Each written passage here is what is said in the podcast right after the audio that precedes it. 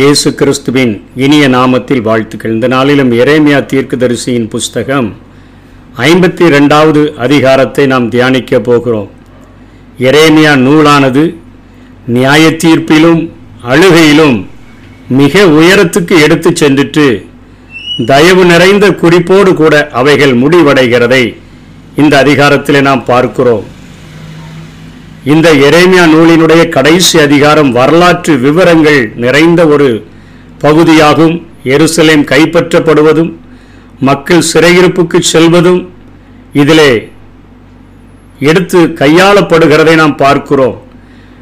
ஐம்பத்தி ரெண்டாம் அதிகாரம் ஒன்றாம் வசனத்திலிருந்து பதினோராம் வசனம் வரையிலும் சிதேக்கியாவினுடைய கடைசி நாட்களினுடைய விவரங்கள் திரும்பவும் சொல்லப்படுகின்றன. அவனுடைய இருதயத்தை இறைமையாவினுடைய இருதயத்தை அத்தனையாய் பாதித்திருந்தபடியினால மீண்டுமாக சுதேக்கியா ராஜா அவன் முரட்டாட்டம் பண்ணி இரண்டு மதில்களுக்கு நடுவே உள்ள வாசல் வழியாக எரியோவின் வீதிகளுக்கு அவனும் அவனோடு கூட சேர்ந்த போர் சேவகர்களும் கடந்து செல்லும் பொழுது நேபுகாத் நேச்சாரினுடைய படைகளால் பிடிக்கப்பட்டு அங்கே நேபுகாத் நேச்சாரிடம் கொண்டு செல்லப்பட்டு அவனுடைய கண்கள் கெடுக்கப்பட்டு அவனுடைய பிள்ளைகள் அவன் கண்களுக்கு முன்பாகவே கண்கள் கெடுக்கப்படுவதற்கு முன்பாகவே வெட்டி கொலை செய்யப்படுகிறதை நாம் பார்க்கிறோம்.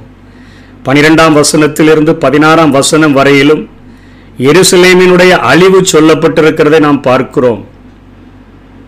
மக்கள் செய்கிற பாவங்களின் நிமித்தமாக செவி கொடுக்காதது நிமித்தமாக நியாயப்பிரமாணங்கள் கட்டளைகள் கற்பனைகளுக்கு கீழ்ப்படியாதபடியினால எருசுலேமின் அழிவு அவர்கள் சிறை இருப்புக்கு செல்வது உறுதி என்று சொல்லி எரேமினால் எரேமியாவினால் சொல்லப்பட்டவைகள் நடந்தேறின காரியங்களை இங்கே எரேமியா குறிப்பிட்டுள்ளார்.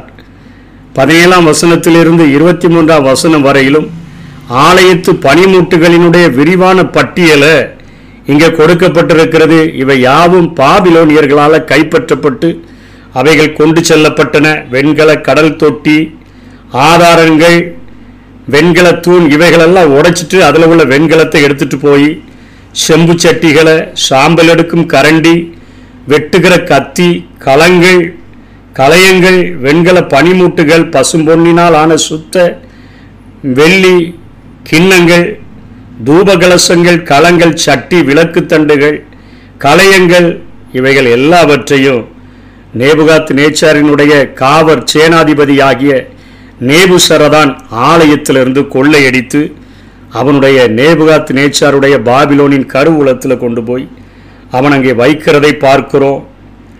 ஆலயத்தை சுட்டரிக்கிறான். மதிப்புள்ள பொருள்களை எல்லாவற்றையும் கடத்திட்டு அவன் போய் விடுகிறதை நாம் பார்க்கிறோம்.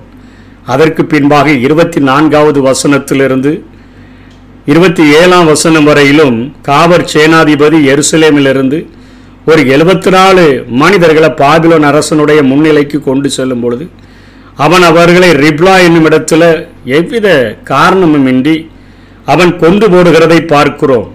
இவைகளில் சிறையிருப்பில் மொத்தம் மூன்று கட்டளாங்களாக நாலாயிரத்தி அறுநூறு பேர் இவர்கள் முப்பதாம் வசனத்தில் சிறைபிடிக்கப்பட்டார்கள் என்று எழுதப்பட்டிருக்கிறது. ஆனால் ஒன்றாம் வருஷத்தில் தானியல் ஒன்றாம் அதிகாரம் ஒன்று ரெண்டில் கிமு அறுநூத்தி அஞ்சில் நேபுகா அங்கே யோயா கீம் நாட்களில் நேபுகாத் நேச்சார்.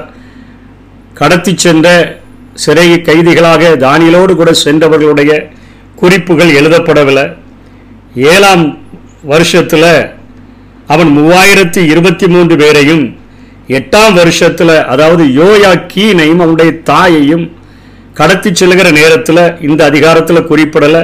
சுமார் பத்தாயிரம் பேரையும் பதினெட்டாம் வருஷத்தில் எண்ணூற்றி முப்பத்தி ரெண்டு பேரையும் அதற்கப்புறம் கெதலியா மறித்த பின்பாக கிமு ஐநூற்றி எண்பத்தி ரெண்டில் எழுநூற்றி நாற்பத்தி ஐந்து பேரையும் அவன் கடத்தி சென்று விட்டதை நம்ம பார்க்கிறோம் கிட்டத்தட்ட பதினஞ்சாயிரத்துக்கும் மேலாக ஜனங்கள் அங்கே கடத்தி செல்லப்பட்டதை இந்த காரியங்களில் மூன்று கட்டங்களாக அவர்கள் சென்றதை நாம் பார்க்கிறோம்.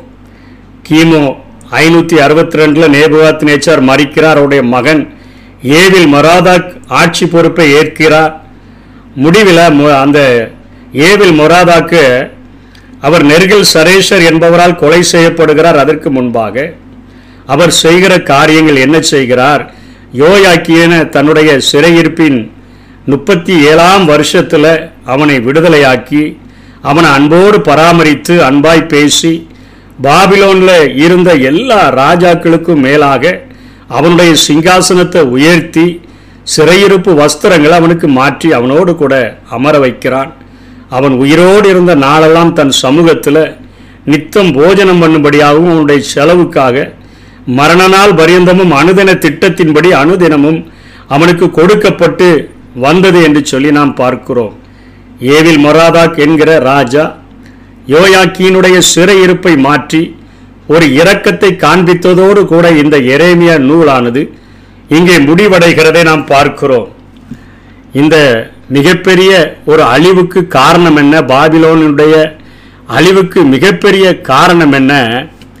இங்கே ஆண்டவர் தன்னுடைய ஜனங்களை மட்டாய் தண்டிக்கும்படியாய் கட்டளையிட்ட போதும் கூட அவர்கள் மிகுதியாய் தண்டித்து ஆலயத்தை அழித்தது மாத்திரமல்ல ஆலயத்தில் இருந்த விலையேறப்பட்ட காரியங்களை எல்லாவற்றையும் அவர்கள் எடுத்து சென்று ஆலயத்தை தீக்கிரையாக்கினதினுடைய நோக்கமாக ஆண்டவர் பாபிலோன் தேசமே இன்னைக்கு இல்லாதபடி தேவன் தம்மை பரிகாசம் பண்ண ஒட்டாதபடி அவன் எதை விதைத்தானோ அதையே அறுக்கும்படியான காரியத்தை நாம் செய்துவிட்டதை பார்க்கிறோம். இன்றைக்கும் தேசமாயிருந்தாலும் சரி தனி மனிதனுடைய வாழ்வாயிருந்தாலும் சரி இன்றைக்கு தனி மனிதனுடைய காரியங்கள் அவனுடைய சரீரங்கள் அது ஒரு தேவன் தங்குகிற ஒரு ஆலயமாக காணப்படுகிறது.